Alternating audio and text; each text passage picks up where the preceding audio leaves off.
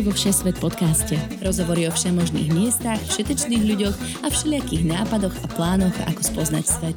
Všetko pre všetkých, cez pol Zemegule, každý útorok v spolupráci so Sme.sk.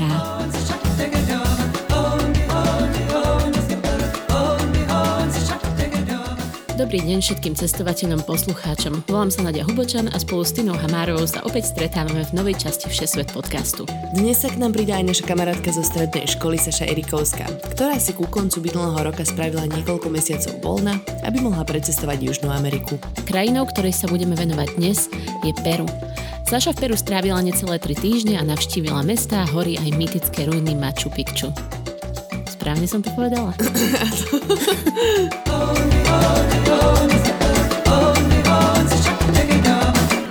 Čo je lepšie na Veľkú noc? Majonézový šalát a vedro s vodou alebo all inclusive a krásne more? Využite voľno počas Veľkej noci. Typ od dovolenka sme SK Egypt All Inclusive za menej ako 300 eur. Naša cena je konečná, vrátane všetkých poplatkov. No, ahoj Saška, vítajú nás v podcaste opäť. Ahoj Tinka, ďakujem. A konečne aj so mnou teda, že sme sa takto konečne sklubili cez 18 časových zón a stretli sme sa všetky tri. Hej, dneska dávame trojku na ose Calgary, Stockholm, Brisbane. Hej, som rada, že aj Tinka to zvládla, že, že si stala dneska o 5 ráno kvôli nám. Som si privstala. Ale potom musím bežať do práce už o 6, takže musíme to stihnúť. Dobre, ideme na to friško. Saša je už náš podcastový štamgast, mali sme spolu diel o Štokholme a o Kolumbii, keby ste si chceli vypočuť. A dnes sa teda rozprávame o Peru.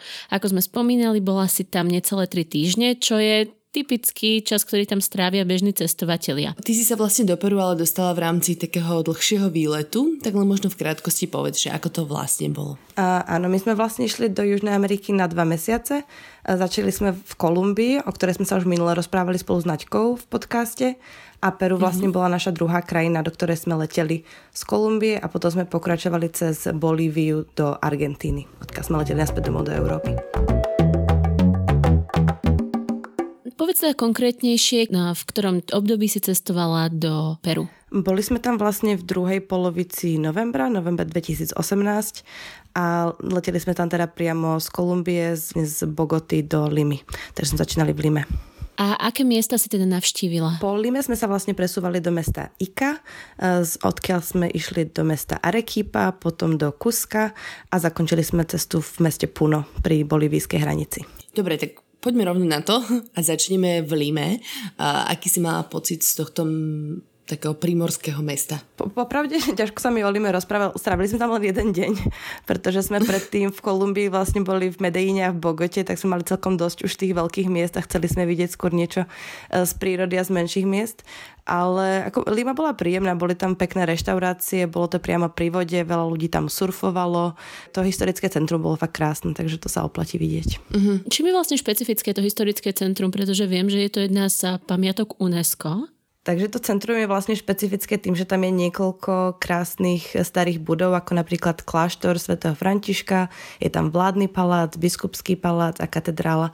A je to všetko na takom jednom námestičku a vidíš okolo seba tie krásne veľké budovy a dá sa tam vlastne poprechádzať, dá sa ísť do katakomb toho, toho kláštora je to fakt krásne. Uh-huh. Ďalej ste pokračovali do mesta Ika. Povedz nám niečo o ňom, aký si z neho mala pocit. Hej, my sme vlastne do Iky išli, pretože sme chceli vidieť e, púšť Huacachina a tiež e, sme sa chceli pozrieť na nejaké vinice, takže to bol taký dobrý ako bod, e, kde, kde zostať. Uh-huh. A, ale je to také fakt malé, zaprášené mesto. Je to uprostred púšte, nie je tam moc to nič zaujímavé, iba také malé námestičko, ale je to práve taký dobrý bod, z ktorého sa dá ísť na pár pekných výletov. Mhm.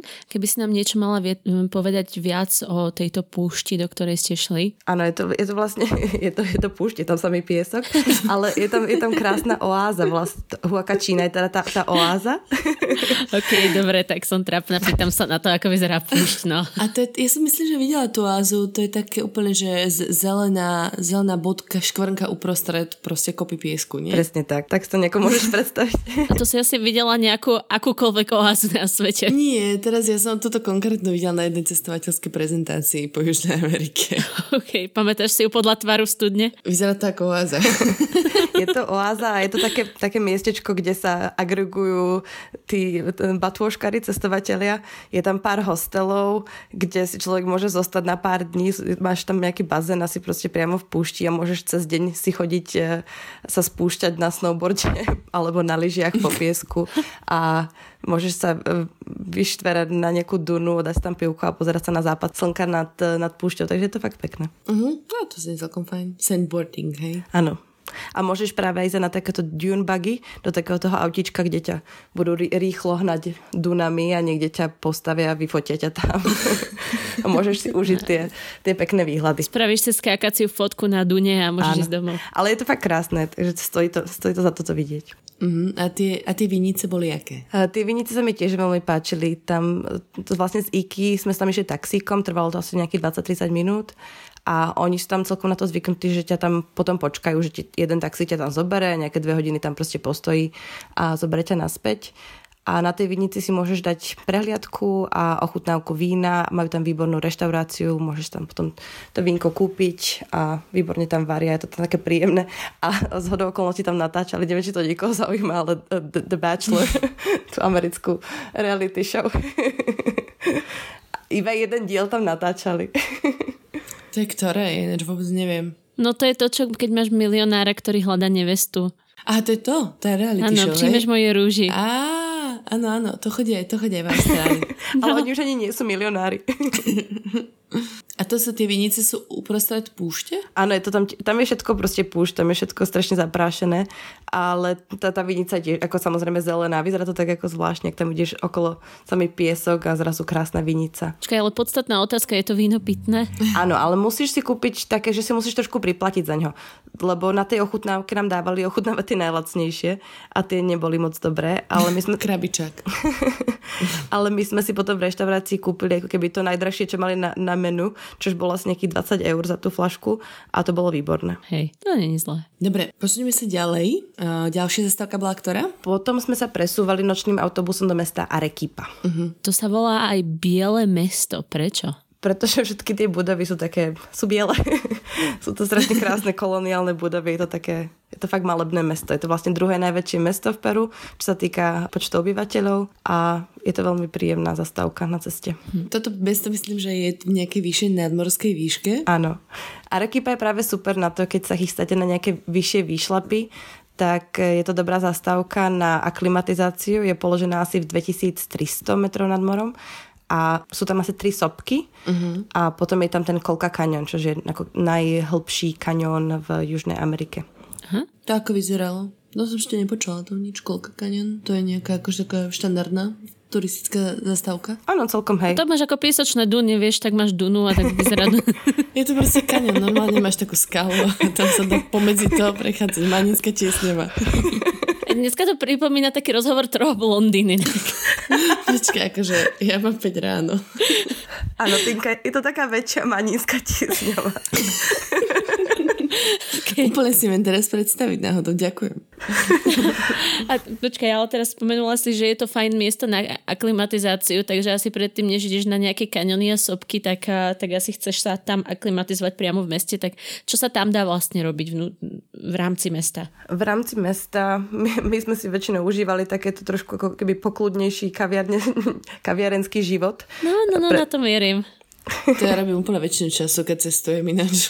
A tak medzi tými výšlapami, keď robili sme veľa výšlapov vlastne v Kolumbii chystali sme sa do toho Kolka kanionu aj na Machu Picchu, tak bolo treba trošku užiť aj tie kaviarne. A oni tam mali fakt krásne na, na strechách budov, budov a mali tam pekné výhľady z toho na hory. Úplne som to kúpila. Ale je tam samozrejme tiež také historické centrum a je tam veľa čo robiť, je to veľké mesto, takže tam môžeš ísť do nejakého obchodu, ak potrebuješ ešte dokúpiť nejakú výbavu napríklad. Ty si môžeš v Peru aj nakúpiť? Ako vyzerajú obchodné domy? OK. Poďme ďalej. Odtiaľ ste išli, a teda z Arekypy ste išli do Kuska, ktoré veľmi zaujíma veľa z našich poslucháčov. Čiže ja som ešte chcela povedať o, t- o tých kondoroch tam v tom kolka kanene. Ale tak... Neviem, nevieme dať otázku na to úplne. A kondorov ste nevideli? Kondorov sme videli práve keď ideš na ten, na, na ten výšlap do Kolka kanionu to je vlastne dvojdňový výlet, alebo teda ak si lenivá, tak sa tam dá ísť aj len, že ťa autobusom donesú na jedno miesto, kde je výhľad a vidíš kondorov. môžeš, si ich, môžeš si ich odfotiť a môžeš sa vrátiť naspäť do Arekipy. Práva divočina. Ale ak, ak máš kondičku alebo chceš sa natrénovať trošku na nejaký ten výšlap, e, ktorý ťa čaká cestou, tak sa dá urobiť dvojdňový výlet do toho Kolka kanionu. Jeden deň ideš vlastne dole, prespíš dole v oáze a druhý deň robíš výšlap naspäť hore. A vlastne cestou vidíš lamy aj kondorov, takže je to fakt super výlet. Full package. Poďme na Kusko teda už konečne. Je to jedno z najznámejších miest v Peru, a ktoré ste navštívili, tak nám niečo o ňom porozprávaj. Kusko je krásne a je tam veľa čo robiť, je to taká, taký turistický hub, je tam strašne veľa reštaurácií, je tam, sú tam krásne trhy. Dá sa odtiaľ ísť na veľa takých menších výletov po okolí. Je to fakt ako super mesto, kde sa dá stráviť nejaký čas. Je to akože také väčšie mesto, alebo skôr nejaká horská dedinka? Neviem si to predstaviť, že, keďže to je tak vysoko v horách. Ono všetko tam je tak vysokohorsky položené, ale je to normálne veľké mesto v, s krásnym námestím historickým. Uh-huh. Ako pre turistu sa ti stačí pohybať v takej menšej oblasti, ale je to celkom veľké mesto. Uh-huh. A na aké výlety sa teda dá ísť z Kuska? tak jeden taký vtipný, na ktorom sme teda my bohužiaľ neboli, ale musím ho zmieniť. Uh, je tam miesto, ktoré sa volá Saksai Vaman, teda všetci to volajú Sexy Woman. Sú to tiež ako krásne ruiny, komplex postavený inkami. Potom sa dá ísť pozrieť na solné bane, kde sa môžeš pozrieť na to, ako sušia sol. Mm-hmm. A, a potom teda samozrejme Machu Picchu. Predtým, než sa budeme rozprávať ešte o Machu Picchu, tak som sa chcela spýtať na jazero Titicaca, ktoré je tiež veľmi známou destináciou. Boli ste pri ňom? Áno, tam sme vlastne náš výlet e, v Peru zakončovali a potom sme išli okolo jazera Titicaca už do Bolívie. Takže sme sa tam na chvíľku zastavili v meste, v meste Puno. Uh-huh. Uh-huh. A čím je to jazero zaujímavé? Uh, je zaujímavé tým, že je to vlastne jedno z takto z najväčších uh, vysokohorsky položených jazier na svete. Jednou takou zaujímavosťou sú tiež tie, oni že floating islands. Sú to vlastne ľuďmi podstavené ostrovy priamo na tom jazere. Uh-huh. Akože plávajúce? Plávajúce ostrovy, áno, kde doteraz ľudia bývajú. Uh-huh. Ale už dneška je to také ako turistické samozrejme tak prejdeme na highlight Peru, alebo teda aspoň ja to považujem za highlight Machu Picchu. A dostali sme v podstate na Machu Picchu otázky hneď ako sme pri časti o Kolumbii avizovali, že sa budeme viac venovať Južnej Amerike a že nám ešte porozprávaš o svojich výletoch. Um, takže pár otázok je aj z našej listárne. takže kde to je a čo to je? Machu Picchu vlastne znamená starý vrch po kečuánsky v tom ich starom jazyku, takže ono to vlastne nie je názov toho priamo mesta, ale tej hory, pod ktorou to je, ale Dneska sa to používa pre staré mesto, ktoré postavili Inkovia vlastne v Andách na území dnešného Peru. Je vo vysokej nadmorskej výške, asi 2400 metrov nad morou. Uh-huh. A zaujímavé je tým, že bolo postavené niekedy okolo roku 1450 ale vlastne sa o ňom nevedelo až do 1911, kedy, kedy bolo keby znovu objavené. Uh-huh. Takže sa to nazýva ako keby stratené mesto Inkov. Čo sa tam teda dá vidieť? Aké sú možnosti pre turistov? Tak vidieť sa vlastne dá tie krásne ruiny a dá sa tam vyšlapať na jeden z tých okolitých kopčekov, to Machu Picchu uh-huh. a potom Huayna Picchu, čo znamená teda starý vrch a nový vrch mladý vrch mm-hmm. a dá sa tam stráviť v podstate celý deň pozeraním sa na tie, na tie ruiny, na tie rôzne budovy, ktoré tam boli postavené, na tie rôzne systémy, terasy a všetko. Je to fakt krásne. A dá sa ísť aj do toho mesta, alebo vieš byť iba ako keby po okolí? Nie si priamo tam vnútri. Aha. A sú teda viaceré možnosti pre tých, ktorí zvolia turistické trasy. A tak možno povedz, aké sú typy tých trás a čím sú špecifické, ak vieš. No tak no, v podstate sa tam dá ísť buď teda uh, pešou túrou, alebo uh, vlakom, autobusom. A čo sa týka tých peších túr, tak sú nejaké také tie základné. Uh, je tam ten klasický Inca Trail, ktorý si veľa ľudí vyberá. Nasleduje trasu, ktorú Inkovia sami vybudovali ako cestu do toho mesta. Uh-huh. Ten je taký najviac populárny a treba ho bukovať dopredu, pretože je obmedzený počet vlastne ľudí, ktorí tam uh, môžu ísť za deň. Koľko trvá tento Inca Trail? 4 dní. Mm-hmm. Alebo niekedy môže trvať 5, ak je zlé počasie. A musíš ísť v organizovanej skupine, alebo môžeš ísť aj sám? Musíš ísť len v organizovanej skupine so sprievodcom, inak ťa tam nepustia. Uh-huh. A potom ďalšou možnosťou, takou veľmi populárnou, ktorú sme vlastne išli aj my, je tzv. Salkantaj trek, ktorý trvá 5 dní a a je fakt krásny, pretože celá tá cesta, uh, za ňu uvidíte veľký kus And a krásnych miest v, v Peru, rôzne jazera, hory a tak. A ten najvyšší bod, ktorým prechádzate v druhý deň, je 4800 metrov nad morom, takže je to fakt, wow. fakt zážitok. Uh-huh. To musíš byť dobre aklimatizovaný na toto. Áno, je, je dobré, ale mali sme iba jedného človeka v našej skupine, ktorý s tým mal problém s tou nadmorskou výškou uh-huh. a ostatní to celkom zvládali. Uh-huh.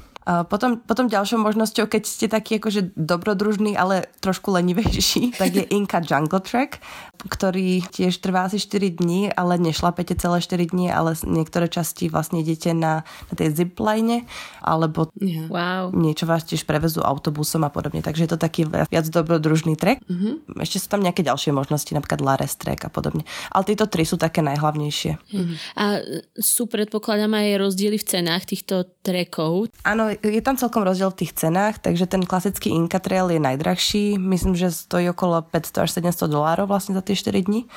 A mm ten náš Salkantaj mm-hmm. trek bol celkom za rozumnú cenu podľa mňa. Tých 5 dní nás vyšlo na 200 dolárov a s tým, že tam bolo zahrnuté ubytovanie, sprievodca, jedlo a aj vstup na Machu Picchu. Dosť veľký rozdiel. Takže to je 40 dolárov na deň, čo človek normálne ako minie aj za vlastne klasické cestovanie väčšinou. Uh-huh. Odkiaľ vyrážaš na všetky tie treky? Ideš z Kuska alebo môžeš vyraziť z nejakého iného miesta? A pokiaľ viem, tak všetky začínajú z Kuska, čo sme pozerali my. E, vlastne všetci turisti väčšinou prídu do Kuska a potom odtiaľ sa to rieši ďalej. Aká je teda potrebná príprava na to, aby sa takýto trek zvládla? Potrebujem nejakú špeciálnu výbavu mať? Tak ak ideš robiť na ten trek, tak, eh, tak určite treba mať dobré boty, ten základ. A tiež by trošku mm-hmm. aklimatizovaný na tej výšky.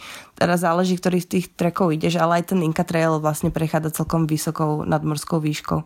Takže je, je dobré stráviť napríklad pár dní už predtým v, v Kusku alebo ísť na nejaký taký menší výšľab už predtým niekde v Peru. Mm-hmm. A potom klasické vybavenie na trek mať nejakú nepremokavú bundu a, a dobrý batoh. Keď už si hovorila, že permit zahrňa aj ubytovanie, takže nemusíš so sebou nosiť stany, spacáky a podobné veci. A nie, nie, to ti väčšinou prenajmú od tej agentúry, ti požičajú nejaké veci, alebo on, oni to pre teba zariadia. Akože stanujete, alebo ste v nejakých chatách horských, alebo ako to vyzerá s tým ubytovaním? Rôzne, vlastne každú noc to bolo trošku iné. Prvú noc sme mali také malinké bungalovy, alebo ako to nazvať, proste iba tak, taký trojuholník, skôr ako stan, alebo bolo to postavené, bolo to ako pevné mm. a s takými sklenenými dverami vpredu, takže to bolo krásne sa ráno zobúdzať. Druhú noc sme boli v stane a tretiu noc tiež v stane a štvrtú noc sme boli v hosteli, v tom Aguascaliente, čo je hneď pod uh, Machu Picchu. Okay. Uh-huh. Čiže tam vlastne sa vieš zastaviť a doplniť všetky zásoby? Tá Aguascaliente je nejaké také väčšie mesto? Je to malé turistické mesto, ale ako, a tam si môžeš áno, do, doplniť zásoby a dokúpiť, čo potrebuješ. Ale tam už vlastne len spíš tú poslednú noc uh-huh. pred tým úplne posledným výšlapom. Uh-huh. A dá sa prespať aj priamo na Machu Picchu? Hej, je tam hore nejaký veľmi fancy hotel, vlastne Sanctuary Lodge.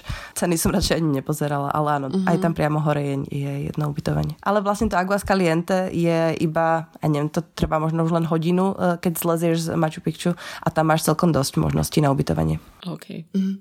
Ja som niekde sa mi čítala, že do Aguascaliente sa dá ísť aj vlakom. Áno. Čiže keby niekto úplne, že nechcel trekovať alebo nechcel šlapať celú tú trasu, tak sa vlastne môže dojsť z Kuska vlakom. Áno. A odtiaľ ísť tú hodinu, že? Áno, presne tak. A potom môžeš teraz samozrejme aj z, z Aguascaliente sa dá ešte ísť autobusom až úplne hore na Machu Picchu, takže aj tí, čo sú úplne leniví, tak sa tam dostanú. Ale už to celkom dosť to stojí už potom. Účastníci zájazdu. A tak to není o lenivosti, vieš čo, ako keby, keby moja babička sa rozhodla, že chce vidieť to, čo ruiny v Južnej Amerike, tak tiež nebudem ťahať na štvordňovú túru. Áno, tak Určite pre, pre babičky sú tam možnosti. ale nebudem mať pocit ako praví inkovia, ktorí išli tou originálnou Inca Trail. No, ale zase si babička friendly. A hlavne to podľa mňa tak ako človek neocení, keď, keď si to tam nevyšlape. Lebo mm-hmm. keď ideš tých 5 dní, tak už je to fakt taká čerešnička na torte a podľa mňa to fakt človek viac ocení, keď si uvedomí, ako vysoko v horách to je a ako to tam museli stavať. A na tom vašom treku, aké asi vzdialenosti ste šli každý deň? Ono to bolo veľmi rôzne. Prvý deň bol len taký ako vyslovene štartovací, tam to bolo nejakých 8 km alebo niečo také a potom mm, druhý deň bolo okolo 20, ale myslím, že do, dohromady za tých 5 dní sme dali asi 85 km. Okay. Aké tam bolo vlastne počasie? Vy ste tam boli v novembri, treba si proste brať nejaké extra teplé oblečenie? Keď si v nadmorskej výške nejakých tých 4800, tak tam bolo celkom chladno, takže je dobré mať nejakú takú tú pérovú bundičku ale ono zase, keď šlapeš, tak sa celkom zahreješ, takže žiadne ako keby veľmi teplé oblečenie nepotrebuješ. A potom zase niektoré časti ideš cez džunglu a tam je úplne veľmi teplo, takže tam potrebuješ len kraťasy. Takže všetko. Hej, potrebuješ práve všetko. No a máš nejaké konkrétne odporúčania možno na spoločnosti, ktoré ste využili tour guideov a tak? Ja fakt môžem doporučiť tú spoločnosť, ktorú sme využili my, volá sa Machu Picchu Reservations a my sme si ju vlastne našli tak, že sme prišli do Kuska, len tak sme sa porozhliadli okolo, prešli sme pár tých turistických základných ulic a vyzerala celkom sympaticky, boli sme sa tam spýtať na ceny a potom sme si ich preklepli na TripAdvisory, kde mali fakt dobré hodnotenia a mali sme mhm. fakt skvelú partiu, ten sprievodca bol strašne vtipný. Cestou nám tam dával non-stop žúvať tie listy, koky. Je to preto ste to tak v pohode dali. Áno, ono, oni hovoria, že to je vlastne dobré na, na, proti tej nadmorskej chorobe. Hej, hej. By ma zaujímalo, či aj bez tej koky bol taký vtipný. Ale ona tá koka fakt vo finále nič nerobí. Ono to, tak ako, mm. ono to skôr znie vtipne a ľudia z toho majú srandu, hlavne turisti, ale nemám pocit, že by to malo nejaké efekty na teba. A, a čaj z koky mm. je výborný. A dával nám tam aj nejakú pálenku, keď sme tam prišli hore do toho najvyššieho bodu uh, z, z nejakej rastliny uh, muňa.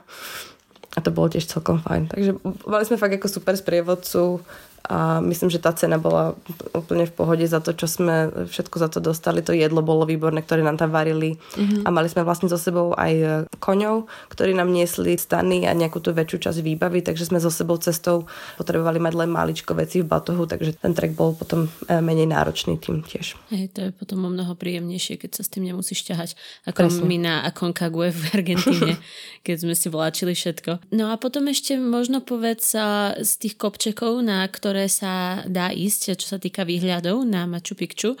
Sú nejaké, ktoré by si odporúčila? Máte tam dve možnosti, buď ten Vajna Picchu alebo Machu Picchu. Ten niekedy nazývajú aj Montaňa, takže aby ste vedeli. Uh-huh. A záleží, čo chcete vidieť. Či chcete vidieť ešte viac ako keby tých ruín, alebo či chcete výhľad z vyššej výšky. Uh-huh. Ten mladý vrch je teda trošku nižší, takže tamto cesta trvá asi hodinu hore a je to celkom tak ako náročnejší výšlap. A na tom Machu Picchu montáňa to trvá asi dve hodiny, tiež trošku náročnejšie. Z tej montáne je výhľad z vyššej výšky, takže vidíte to, to Machu Picchu ešte z iného uhlu a z tej vajny, tej ruiny tam vidíte ešte ďalšie, ktoré oni využívali zase na nejaké iné účely ešte. Mm-hmm. Ako ten výhľad je podobný, len ako keby z iných uhlov a z inej výšky. Takže záleží Jasne. na tom, koľko máte energie. Myslím, že tá cena je rovnaká, 15 dolárov väčšinu za to chcú. Mm-hmm. Dostanete tam konkrétne pridelený čas, kedy tam môžete vyliesť. A je tam obmedzený počet tých lístkov za deň, takže tiež ako kvôli tomu to je tiež dobre bukovať trošku dopredu, ale nám sa celkom ako podarilo, že sme mali šťastie, že sme sa dostali na tú vajnu, vajna piču a bolo to fakt pekné. A a aký si mala z toho taký celkový pocit? Lebo akože musím priznať, že výstup na Machu Picchu je jeden z mojich detských snov, ale máme kamarátov aj spoločných, ktorí z toho nemali až taký dobrý zážitok a hovorili, že to je také príliš komerčné a už je to príliš veľa ľudí. Um, tak by ma zaujímalo, akože, ako si toto vnímala, že či sa to oplatilo ako keby. Hej, no mne sa, mne sa popravde viac páčil celkovo ten Salkantay trek ako, ako celý. Uh-huh. Napríklad ten deň druhý a, a tretí boli fakt ako to, to bolo možno boli väčšie zážitky než to Machu Picchu, ale ono to, je, je to také ako magické miesto, keď tam vlastne vidíš všetky tie stavby a predstavuješ si, ako to v tom roku 1450 proste niekto tam staval, ako tam asi tak žili mm-hmm. a keď to tam fakt vyšlapeš, tak je, máš to taký iný pocit. A hlavne ako určite by som doporučila byť tam čo najskôr ráno, ako sa dá. Mm-hmm. Ísť tam úplne tým prvým autobusom alebo proste šlapať tam hneď ako otvoria tie brány o tej 5 ráno. Vtedy to má taký, ako, taký magickejší efekt tiež, keď mm-hmm. tam mhm. ešte vlastne nemá všetkých tých uh, japonských turistov. A podľa mňa ešte teda ďalšie, ako keď si vyšlapeš ten, ten kopeček naviac, tak tam tiež máš od, zase o niečo menej ľudí, pretože nie všetkým sa to chce šlapať. Chvíľku si tam posedíš a dívaš sa na tie okolité hory, tak podľa mňa to fakt má nejakú tú svoju mágiu. Ale ako áno, určite je to celkom dosť turistické už v dnešnej dobe. Ale tak akože keď vidíš na ten kopček, čo si spomínala to Vajne Picture, tak nezhadzuješ tam lakťami ostatných turistov, hej? Že, že keď chceš odfotiť niečo alebo tak. Sem tam musíš chvíľku počkať, ale není to nič hrozné. Není to India. není to India. Tiger Hill. No, vráťme sa do Peru. A vieme teda, že víza netreba do Peru. Na letisku dostanete pod pečiatku a môžete spokojne prejsť cez imigráciu. A ako ste sa potom prepravovali v rámci Peru, Saši? A, tak ako som už spomínala, my sme vlastne prileteli do Peru a potom sme sa už pre, prepravovali iba autobusmi. Sme uh, chodili nočnými autobusmi, že sme v nich spali. Mm-hmm. Celkom sa nám osvedčila spoločnosť Cruz del Sur. Mali celkom pekné autobusy. Uh, bolo celkom vtipné, že vlastne vždy, keď sme nastúpili, tak prišiel týpek s kamerou a všetkých si nás e, natočil, aby Fia. presne videli, ako, koho v tom autobuse mali. Takže sme sa tam cítili veľmi bezpečne. Uh-huh. Aj sa tam celkom dobre v nich spalo, ako tie, tie sedačky boli celkom veľké. Aj na konci si vás natočili, že či tá istá posádka prišla ako odišla? to už potom nie. Dobre, čiže to ste mali celkom vyriešené ubytovanie ináč týmto? Áno, to bolo dva v jednom. Ale čo ostatné ubytovanie? To sa chcela spýtať, že, že kde ste, že či sa oplatí akože hľadať iba na bookingu alebo nejaké Airbnb je dostupné možno? My sme všetko bukovali väčšinou cez Hostel World e, aplikáciu. Uh-huh. Ako väčšinou sme teda mali v samostatnú izbu s nejakou vzdielanou kúpelkou alebo niekedy aj s vlastnou a fakt ako príjemné ceny tam mali, aj pekné tie hostely. Nám sa napríklad celkom osvedčila, je to teda ako sieť hostelov, volá sa to Selina a oni sú vlastne po celej Južnej Amerike. Veľmi pekné nové hostely takého boho štýlu. Oh. Tie ceny si pamätáš možno, že koľko stálo, koľko stálo ubytovanie? Tak napríklad v tej Seline v, v Kusku sme za samostatnú izbu so zdieľanou kúpelkou platili asi 25 eur. Uh-huh. 30 okay. možno. Pre dvoch. No a keď už sme pri tých cenách, tak eh, čo platby a mená a výbery z bankomatov podobné veci? My sme väčšinou teda platili hotovosťou, vyberali sme si, oni tam majú teda tie svoje eh, vlastnú, svoju vlastnú menu, volá sa Sol. A Peru nám prišlo trošičku drahšie oproti Kolumbii, ale ako, bolo to stále celkom ako rozumné. Jasne. Samozrejme, Južná Amerika nie je tak lacná ako, ako Ázia. Mm. Uh, to človek rýchlo pochopí, ale dá sa tam, ako záleží, ako, aké máte budget, tak sa vždycky dá nájsť uh, niečo lacnejšie a niečo drahšie, čo sa týka aj reštaurácie, aj ubytovania, uh, aj vlastne tých výletov.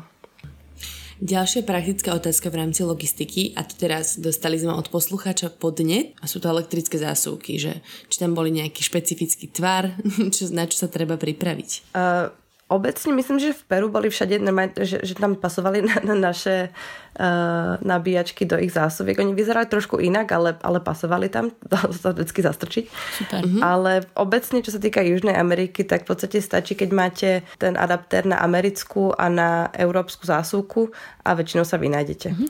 No a potom, ako ste riešili mobily a simky, kopa ľudí si kupuje zahraničnú SIM kartu, keď cestuje. Mali ste niečo takého? Uh, nie. My, my sme celkom radi, keď sme odpojení, takže keď sme internet nemali, tak sme ho proste nepoužívali. Uh-huh. Mne nefungoval cel, telefón celú Južnú Ameriku, ale uh, nejak som sa tým netrápila. Uh, ale viem, že, že jedna kamarátka, s ktorou sme tam potom chvíľku cestovali, tak ona si zriadila v Peru simku, že mohla whatsappovať proste koľko chcela. Takže okay. viem, že tam sú celkom, a viem, že to stálo veľmi málo peňazí. Takže určite tam sú možnosti. Uh-huh.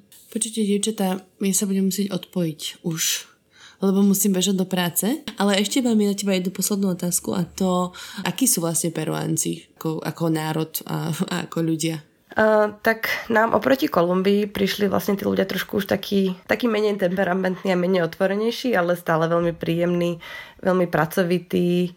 Čo sa týka jazyku, tam rozprávali podľa mňa lepšie po anglicky, keď to môžem porovnať teraz s Kolumbiou pretože Peru celkovo tak obecne mi prišlo viac také turistické a prispôsobené pre tých turistov, ale stretli sme sa aj s veľa ľuďmi, ktorí nehovorili vôbec po anglicky, takže stále by som odporúčala nejaké základy španielčiny si osvojiť, aspoň napríklad čísla, aby ste si vedeli sa doho- dohovoriť o cene e, nejakých služieb a podobne. Jasné.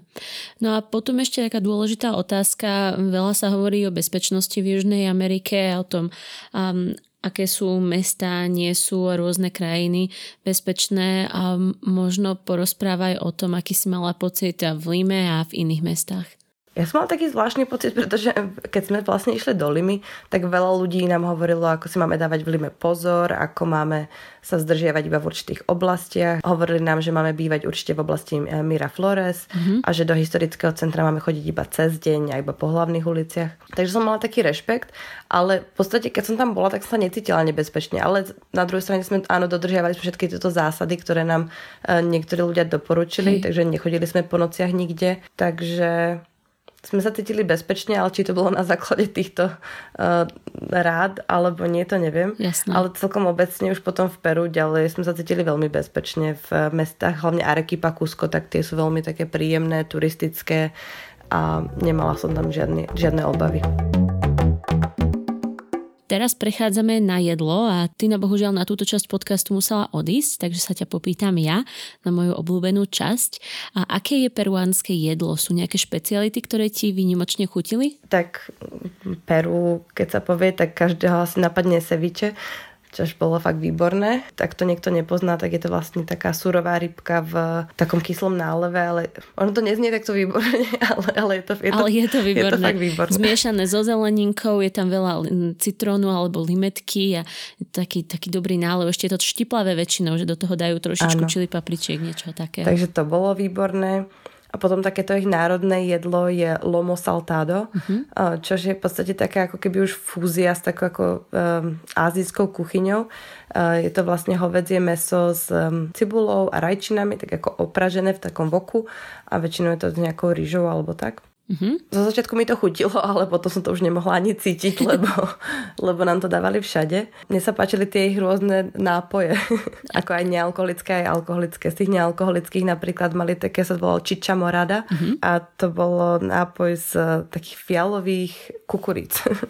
také veľmi sladké to bolo Jasné, výborné. to som, to som videla, hej. Že to je vlastne, keď si to človek predstaví, tak kukurica, ktorá je vyložene čierna jak noc, taká čierno-fialová čiernofialová, že? Čiernofialová, áno. A oni Hej. z toho robia taký nápoj, dajú tam veľa cukru, je to fakt dobré. Uh-huh. A potom tie ich rôzne čaje, napríklad mate de coca, to je teda ten čaj z, z listov koky, alebo muňa a podobne. Uh-huh. A z tých alkoholických, napríklad pisko, je veľmi populárne, že? Áno, pisko je vlastne ich e, pálenka, ktorá je vyrobená z e, hrozna. Hm? Robia z toho výborný drink, pisko sour. A potom majú napríklad aj upgrade maracuja sour. A je to v podstate teda pisko uh, zmiešané s citronovou šťavou a mm. s bielkom z vajíčka. OK. A čo Inka Cola? O nej som tiež počula. Ježiš, to, to, je, to je fakt humač. To tam všade pijú, vlastne vo všetkých tých, keď tam idete do nejakého fast foodu náhodou, mm-hmm. tak na miesto Coca-Coly alebo Fanty, čož tam teda ako tiež predávajú, ale ľudia preferujú tú Inka Colu a je to fakt také ako žiarivo žlté, až tak ako radioaktívne žiarivo žlté a je to strašne sladké. Ako ja mám rada sladké, ale toto je úplne také, keby ste rozpustili lízatko vo vode a dali to bublinky, je to, a neviem, proste fakt, fakt by to nechutilo. Blížime sa ku koncu. Saška, daj nejaké tipy na záver ešte, ak niečo neodznelo v podcaste. Či už si povedala všetko? A myslím, že ešte by sme nejaké mohli nájsť. Dobre, tak daj. Tak len tak bodovito. Už, už som to spomínala s tými autobusmi, ale uh, je dobré prečítať si fakt recenzie o tých autobusoch v Peru, pretože napríklad tá spoločnosť, ktorú som ja spomínala, Cruz del Sur je fakt super, ale je tam veľa autobusových spoločností, kde, kde budete mať menej príjemné zážitky. Mm-hmm. Hlavne nám veľa eh, kamarátov rozprávalo o, o cestách, kedy museli počúvať filmy v španielčine veľmi, veľmi nahlas celú cestu.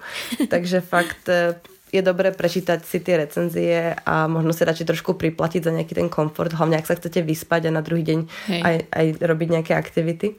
A potom druhý typ, e, ak chcete teda robiť ten výšlap na Machu Picchu, hlavne cez ten Inca Trail, tak e, je dobré to zabukovať naozaj, naozaj dopredu. Niekoľko mesiacov, napríklad kľudne pol roka dopredu. Jasné, neotáľať. Neotáľať. A posledná rada je len taká, že, že, fakt sa nebojte toho Pisco Sour. Viem, že to znie trošku divne s tým, s tým vajíčkom a s tým bielkom, ale nikomu z nás z toho nebolo zlé a je to fakt výborný nápoj, takže si ho s chuťou dajte, keď budete mať príležitosť.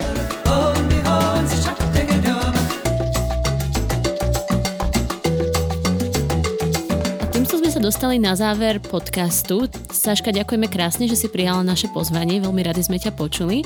Ďakujem, že ste si ma znova pozvali, babi, a dúfam, že sa počujeme ešte raz niekedy. Určite. Si si naša obľúbená hostka. S vami, milí poslucháči, sa tiež lúčime a tešíme sa na váš feedback a reakcie. Za spoluprácu ďakujeme Vladovi Bizikovi a technickému týmu denníka SME. Tešíme sa na vás už o týždeň a dovtedy vám prajeme veľa zážitkov, či už z cestovania, z domu alebo z času stráveného s blízkymi. Čaute. Pápa, Saška, ťa počula. Ahojte. Pápa.